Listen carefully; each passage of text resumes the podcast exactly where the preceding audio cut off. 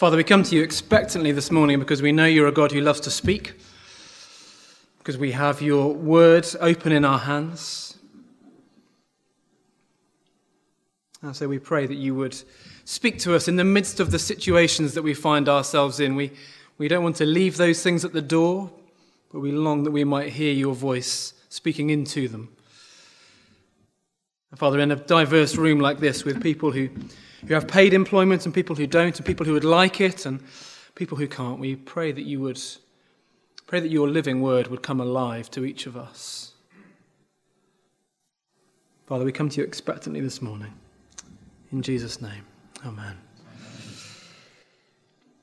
So, the last few weeks, we've been um, week by week taking it. Do you remember a different thread from this foundational idea of what it means to be made in God's image? And we've, we've followed one of those threads each week, uh, considering the big picture foundational truths of where it leads us, but then the little picture daily realities of, of what it means for Monday morning and how we treat those people around us, whether that's as individuals or, or as a church or even as a society. Because there's a whole lot of confusion, we've said, and contradictions out there at the moment as to whether and why and how people have a dignity and value and worth, where that comes from. How do you construct those things in a society that seems to have snipped itself off from God? When does dignity, value, worth start in someone's life? When does it end? And so this week, as we finish off, and you've probably picked it up as we've gone through the service, and we're thinking about work because a, a, key point of being made in God's image, I take it from the Bible, is, is his commission for us, his mandate for us to follow his pattern and to work and to, to subdue the earth. So here are some questions for you to reflect on as we start. How has work been this week? Not simply paid employment, but whatever it is that keeps you busy that part of your time, of your life that you, perhaps in the workplace or at home or with kids or keeping the house in order or school or university, whatever it might be, how has your work been this week? Are you happy to have reached the weekend? Is there a sigh of relief? Are you looking forward to heading back to work tomorrow or feeling of despair? Or Teachers, you don't have to go to work because it's half term. Parents, you've got kids at home. What are the highlights of your work? The things you love? What are the nightmares? The things that just make your heart sink? What are the bits that you happily do and the bits that you happily delegate and try to avoid? If you are employed, do you want to move jobs at the moment? Is the grass looking greener elsewhere? Why are you looking? Why does it look greener? How long do you spend at work on average through the week? Who do you work with? What are they like? Sat where you are now, looking around you, do you know what the people around you do through the week? Do you know the reality of their lives, their work life? Do you know their daily struggles, their joys, their frustrations? Do you see, I think, I think work is a very complicated thing. It's an important topic for many of us. The reason we need to think about it, aside from it dominating our lives so much. But the fact that we're introduced to it very early on in the scriptures, it's a, it's a key foundational idea from Genesis 1 and 2. And this is the extraordinary fact that I want you to latch onto at the beginning. There was work in paradise. And so work is great. Question mark. We saw it last week, if you were here, as we are thinking about stewardship and how we look after the world or not. But let's turn it up again and think through some of the implications for us and how we understand this concept of work. So, open, if you will, Genesis 1, verse 28. It's a verse we've probably been in every week for the last seven weeks. but in case you've forgotten it, God blessed them and said to them, Be fruitful and increase in number, fill the earth and subdue it. So remember, big picture, part of the job description for humanity, a humanity made in God's image, is that under God we are to spread out, fill the earth, and we are to subdue it, which is striking on the way past because obviously they're in the garden at this point. So that was never meant to be the end game. But as we said last week, the, the problem, if you like, in chapter 1 is that there are very strong verbs, particularly in verse 28. And yet, if we think it's okay to abuse and dominate and to ruin the earth for our gain, like that basil plant from the poor old tailors, that poor old basil plant from the tailors, perhaps. Chapter 2 shapes afresh and tempers what it means for us to fill and to subdue the earth. We're not just to abuse it and dominate it. So have a look at chapter 2. They're, they're much softer verbs, almost pastoral verbs. 2 and verse 5 Now, no shrub had yet appeared on the earth, and no plant had yet sprung up, for the Lord God had not sent rain on the earth, and there was no one to work the ground. Or again, flick down to verse 15 again. The Lord God took the man and put him in the Garden of Eden to work it and take care of it. So you see, the end of God's creating work, if you like, is the beginning of humanity's work. It's how God made the world. So why has no shrub appeared in 2 verse 5? Well, it tells us. Firstly, there's no rain yet. But secondly, did you see it? Because there's no one to work the ground. And so, verse 15, he does work the ground. Man is in the garden, he works it, and he take care, takes care of it. He makes it fruitful and productive and ordered, and it's a privilege. Work is necessary and work is good. And, and I suspect most of us, lots of the time, need reminding of that fact. Because, like a shopping trolley, our, our hearts veer towards moaning about work and what a nightmare it is. That's our default thought, isn't it? If we're honest most of us. But it's how God designed the world to work, it's how the world functions. It's what we were made for. It's very striking. Someone put it like this Work is not primarily a thing one does to live, but the thing one lives to do. Ah, and as we've said, it's not necessarily through paid employment, although for many of us that will be the reality of what comes into our mind when we think of work. But maybe not. Maybe through a season of life, maybe retirement, maybe we would like to be working but can't be, maybe because of ill health or unemployment or whatever it might be. And so, for, uh, if that's you, then th- when you think work, think cultivating, maybe. Maybe, maybe it is washing up.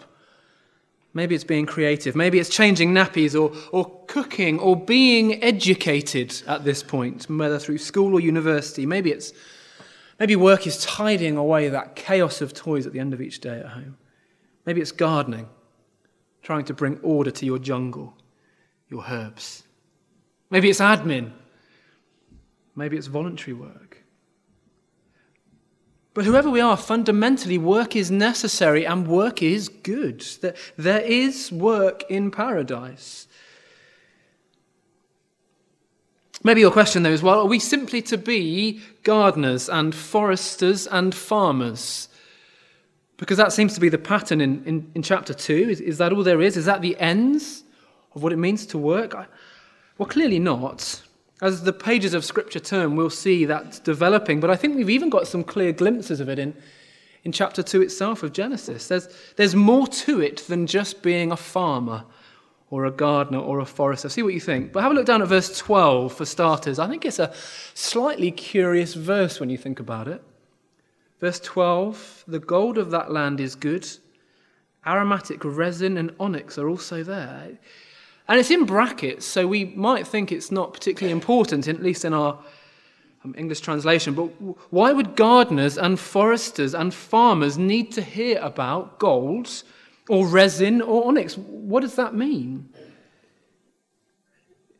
Isn't it that they're to be discovered and developed? It's sort of tantalizing description of these precious commodities ready for, for mining, ready for smelting, ready for creating. It, it sounds potentially like we're getting towards technology to me. Isn't that interesting? Or, or what about 19 and 20? you see it there? So, now the Lord God had formed out of the ground all the wild animals and all the birds in the sky. He brought them to the man to see what he would name them. And whatever the man called each living creature, that was its name. So the man gave names to all the livestock, the birds in the sky, and all the wild animals. Why didn't God name them? Is he just being lazy? Well, no, surely it's because Adam has been given a brain and eyes. And he can use that brain and those eyes for creativity, for classification, for scientific systematizing. We, we call it taxonomy. You scientists out there? It's in Genesis chapter 2. Or even have a look at verse 23. The man said, This is now bone of my bones and flesh of my flesh. She shall be called woman, for she was taken out of man.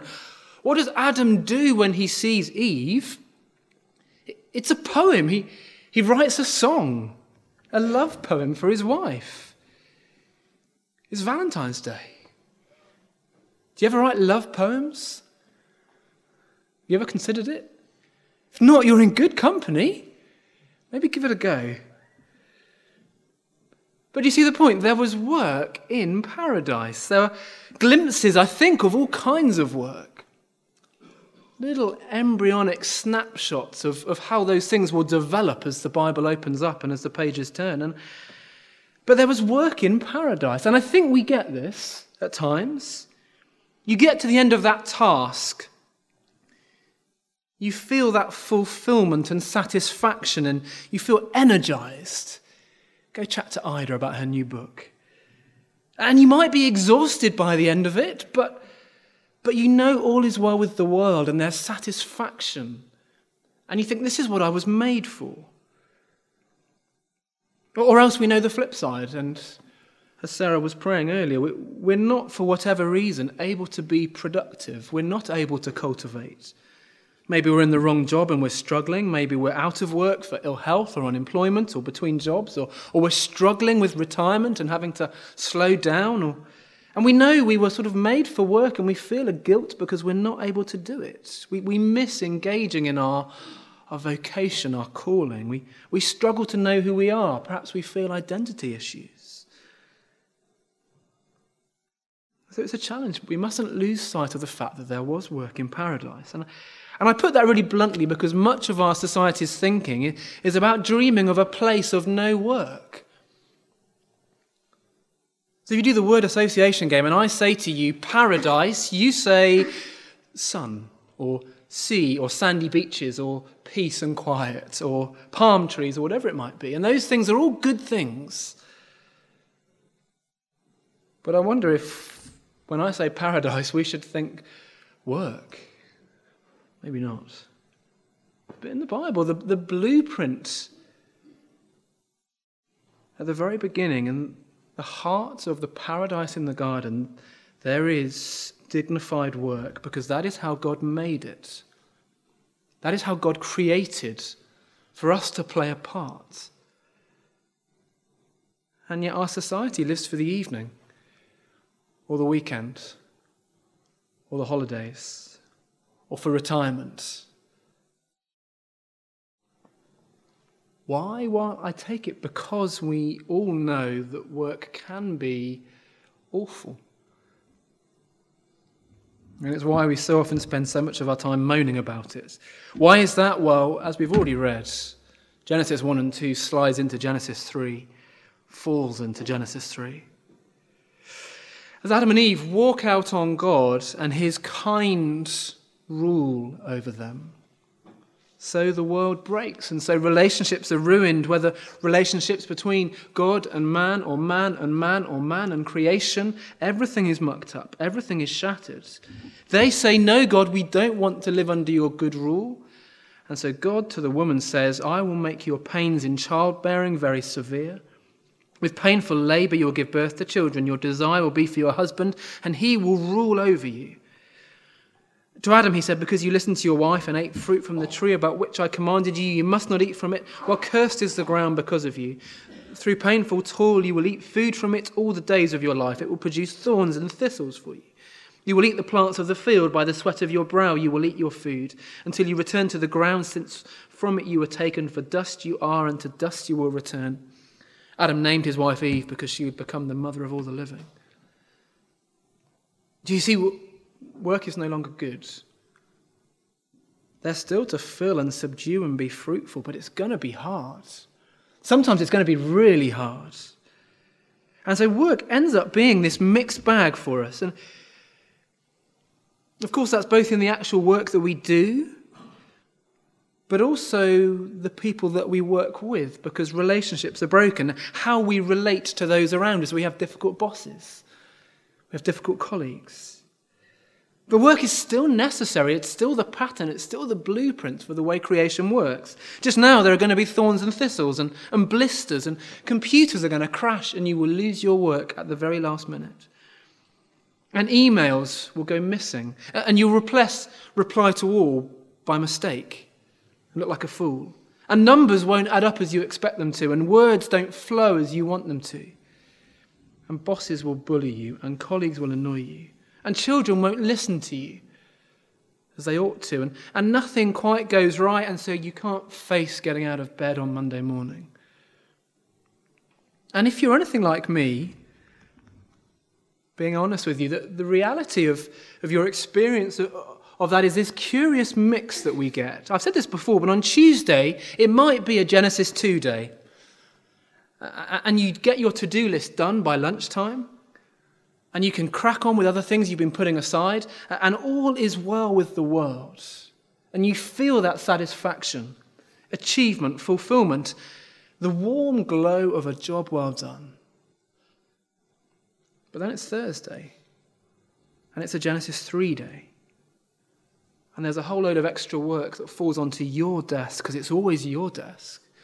And the internet is down. And the people in your team are arguing each other. And you've been outmaneuvered in that meeting, and there's kind of office politics happening. And you just can't seem to get anything right. And why do you bother? So we get this mix of days of satisfaction and days of sadness. Another place the Bible um, colours in the details for us of this idea is in Ecclesiastes. It's a book, if you've not read Ecclesiastes, let me urge you to read it. It's a book highlighting the, the meaninglessness of life under the sun in a fallen and a broken world. And in it, the writer engages in various projects to try and work out what the world is about. He's trying to chase away this sense of pointlessness with life. It's a very contemporary book for a cynical people of our age. So, for example, in chapter 1, he tries to make sense of life through, through wisdom and through learning and through study. Or in chapter 2, he seeks fulfillment through pleasure and creating houses and vineyards and gardens and amasses money and wives. But it's his third project in Ecclesiastes that is of relevance to us because it's a project of work. Ecclesiastes chapter 3. I don't have a page number. Does anyone have a page number? 671, thank you. Ecclesiastes 3, verse 17. So I hated life because the work that is done under the sun was grievous to me. All of it is meaningless, a chasing after the wind. I hated all the things I toiled for under the sun because I must leave them to the one who comes after me. And who knows whether that person will be wise or foolish? Yet they will have control over all the fruit of my toil into which I have poured my effort and skill under the sun. This too is meaningless. So my heart began to despair over all my toilsome labor under the sun. For a person may labor with wisdom, knowledge, and skill, and then they must leave all they own to another who has not toiled for it.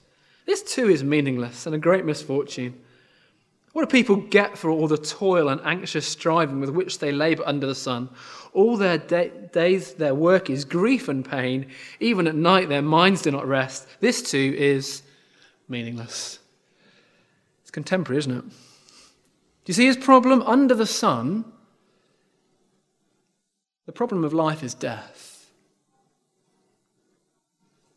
Even if you're one of the few people who manage to achieve the goals of productivity and fruitfulness, and you, you see your hopes realized and you can leave a legacy, one day you're going to leave the treadmill of life, and all that you've worked for will be left behind. And you don't know who's going to end up getting after you. Whether quickly or slowly, the results of your labor will be wiped away by history. Even if your work life is, is fruitful, you'll still end up feeling frustrated. Because if life under the sun is all there is, then this side of the fall, death and decay is always the end, and work is always ultimately pointless. It is meaningless, says the writer. Death will rob us. But of course, the pages flick the story continues to unfold, and onto the pages of history walks a man called Jesus. And his life and death and resurrection and ascension will change everything, will change our perspective on life. Because through his life and death and resurrection, we can have life, which means our, our work is transformed, perhaps.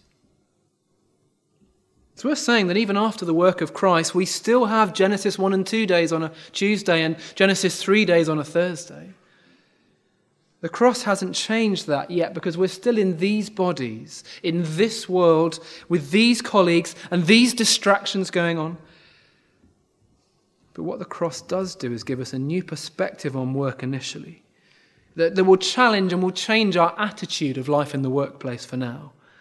And ultimately, it will give meaning to us because death is no longer the end for our work. So if you'll open up Colossians 3, and I'm going to read to us just from verse 22 through to uh, 3 verse 22 through to 4 verse 1.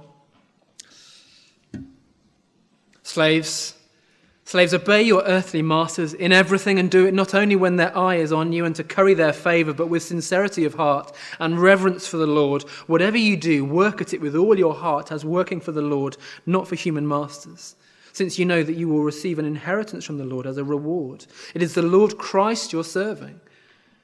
Anyone who does wrong will be repaid for their wrongs, and there is no favoritism.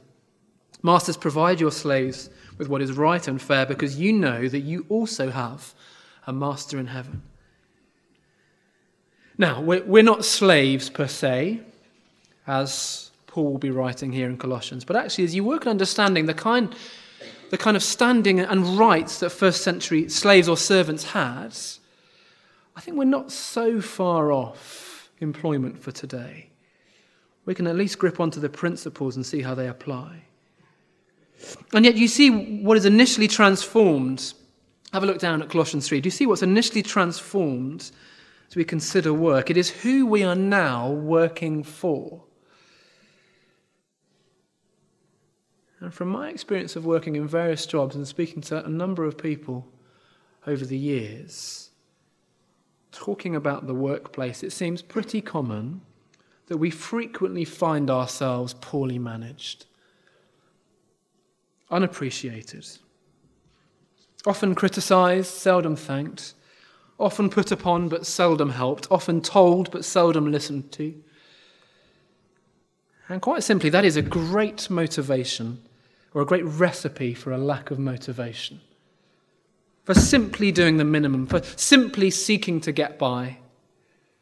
And yet, from Colossians 3, that is not true for the Christian because we have a new perspective not for the Christian slave, not for the Christian parent or teacher or lab technician or academic or doctor or housewife or house husband or office worker or, or minister or whoever it may be. Who does the Christian teacher work for now? Do they work for the head?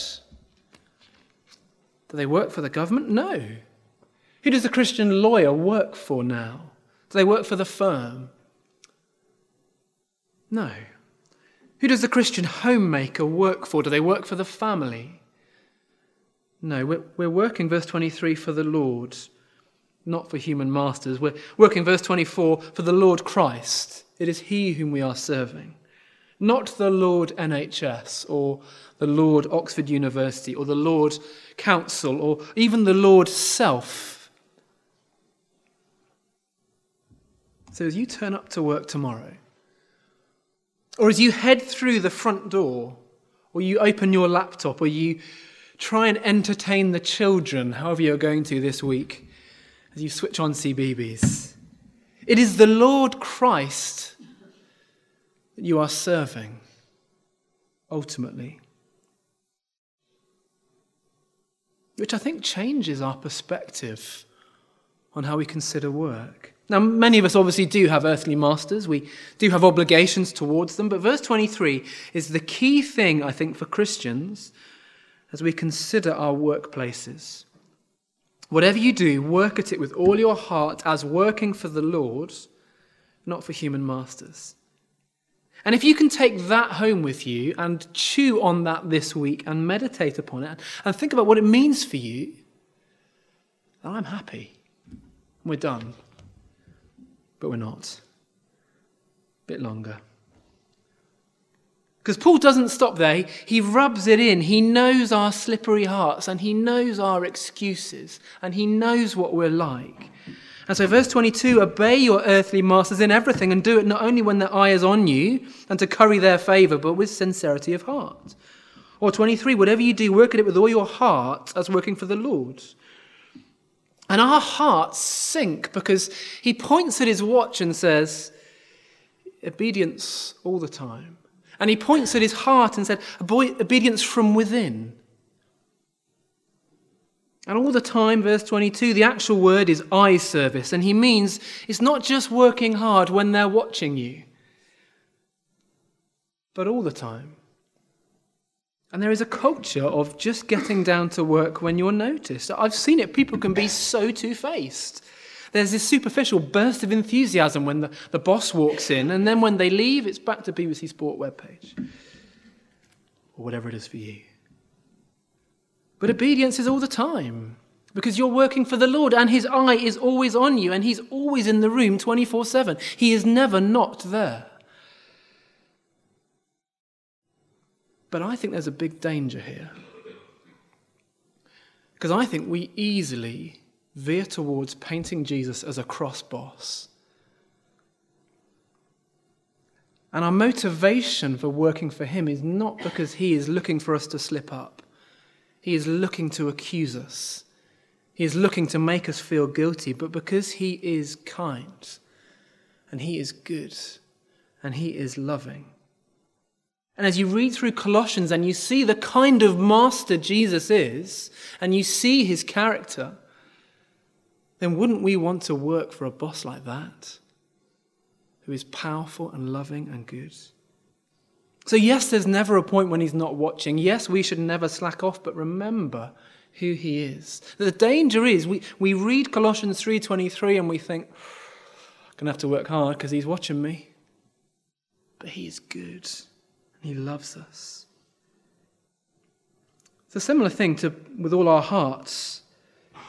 Verse 22, with sincerity of heart and reverence for the Lord. 23, whatever you do, work at it with all your heart. And, and this is a challenge because it's pretty easy, particularly on a Genesis 3 day, to work begrudgingly and just to churn out what we need to do and just to tick the boxes and just to get home again. And there can be a sort of surface obedience that people can see, but it, underneath we are resentful and we are bitter we are just dragging our feet and moaning about it. But remember, He loves you. He is good. He is the kind of master that you want to work for because He's the kind of master who's laid down His life for you. He doesn't just look on the outside and what you're doing, He looks on the inside. He sees why you're working. He sees the kind of hearts that we have as we serve but He is good and He loves us. He's not there looking for us to slip up, He wants to encourage us. And you know, that means that anything we do can basically end up being sacred or secular. Any job, depending on our hearts, can go one of two ways. I can load the dishwasher, which we seem to perpetually do in our house, and I can do it wholeheartedly for the Lord, and he is pleased with that. And an everyday event like loading or unloading a dishwasher can become sacred and worship. But equally, I can prepare a Bible study or I can write a sermon and I can do it for the wrong reasons. I can do it for my boss, the elders, I'm not sure. You guys, I'm never quite sure. I can do it for myself. I can do it just to get it out of the way. I can do it to try and be an impressive. And I can do it not for the Lord. And it, essentially, even a sermon becomes secular. My motives are elsewhere. Every small work we do is a, an opportunity. And so Jesus redefines our attitudes to our work. We're, we're to work as if for Him. Our work matters in what we do and how we do it. And that's true for, for relating to those over us, which I take it we all will do, but also as we relate to those under us. Just briefly in 4 verse 1 Masters, provide your slaves with what is right and fair, because you know that you also have a master in heaven. If you have people under you, have you grasped this outworking of the gospel? It's very practical if you oversee people, if you supervise people, treat them as He treats you. He is always right and fair and kind to you. And so always be right and fair and kind to them. The gospel transforms our attitude at work as we, as we look up the food chain to those over us and as we look down to people who report to us. And yet, as a slight aside, I'm just aware that we still need to tell our friends about him. It's just a bit of a lay-by, but if you're anything like me, you can be all right at being different and hoping people will ask why you are different. But you're fearful of initiating that chat to tell them why you are different. Many um, of you will know I used to work on the sort of fringes of the advertising industry. So we would help different brands um, assess the effectiveness of their communications with the world, working out whether different adverts had had the desired effects that they wanted.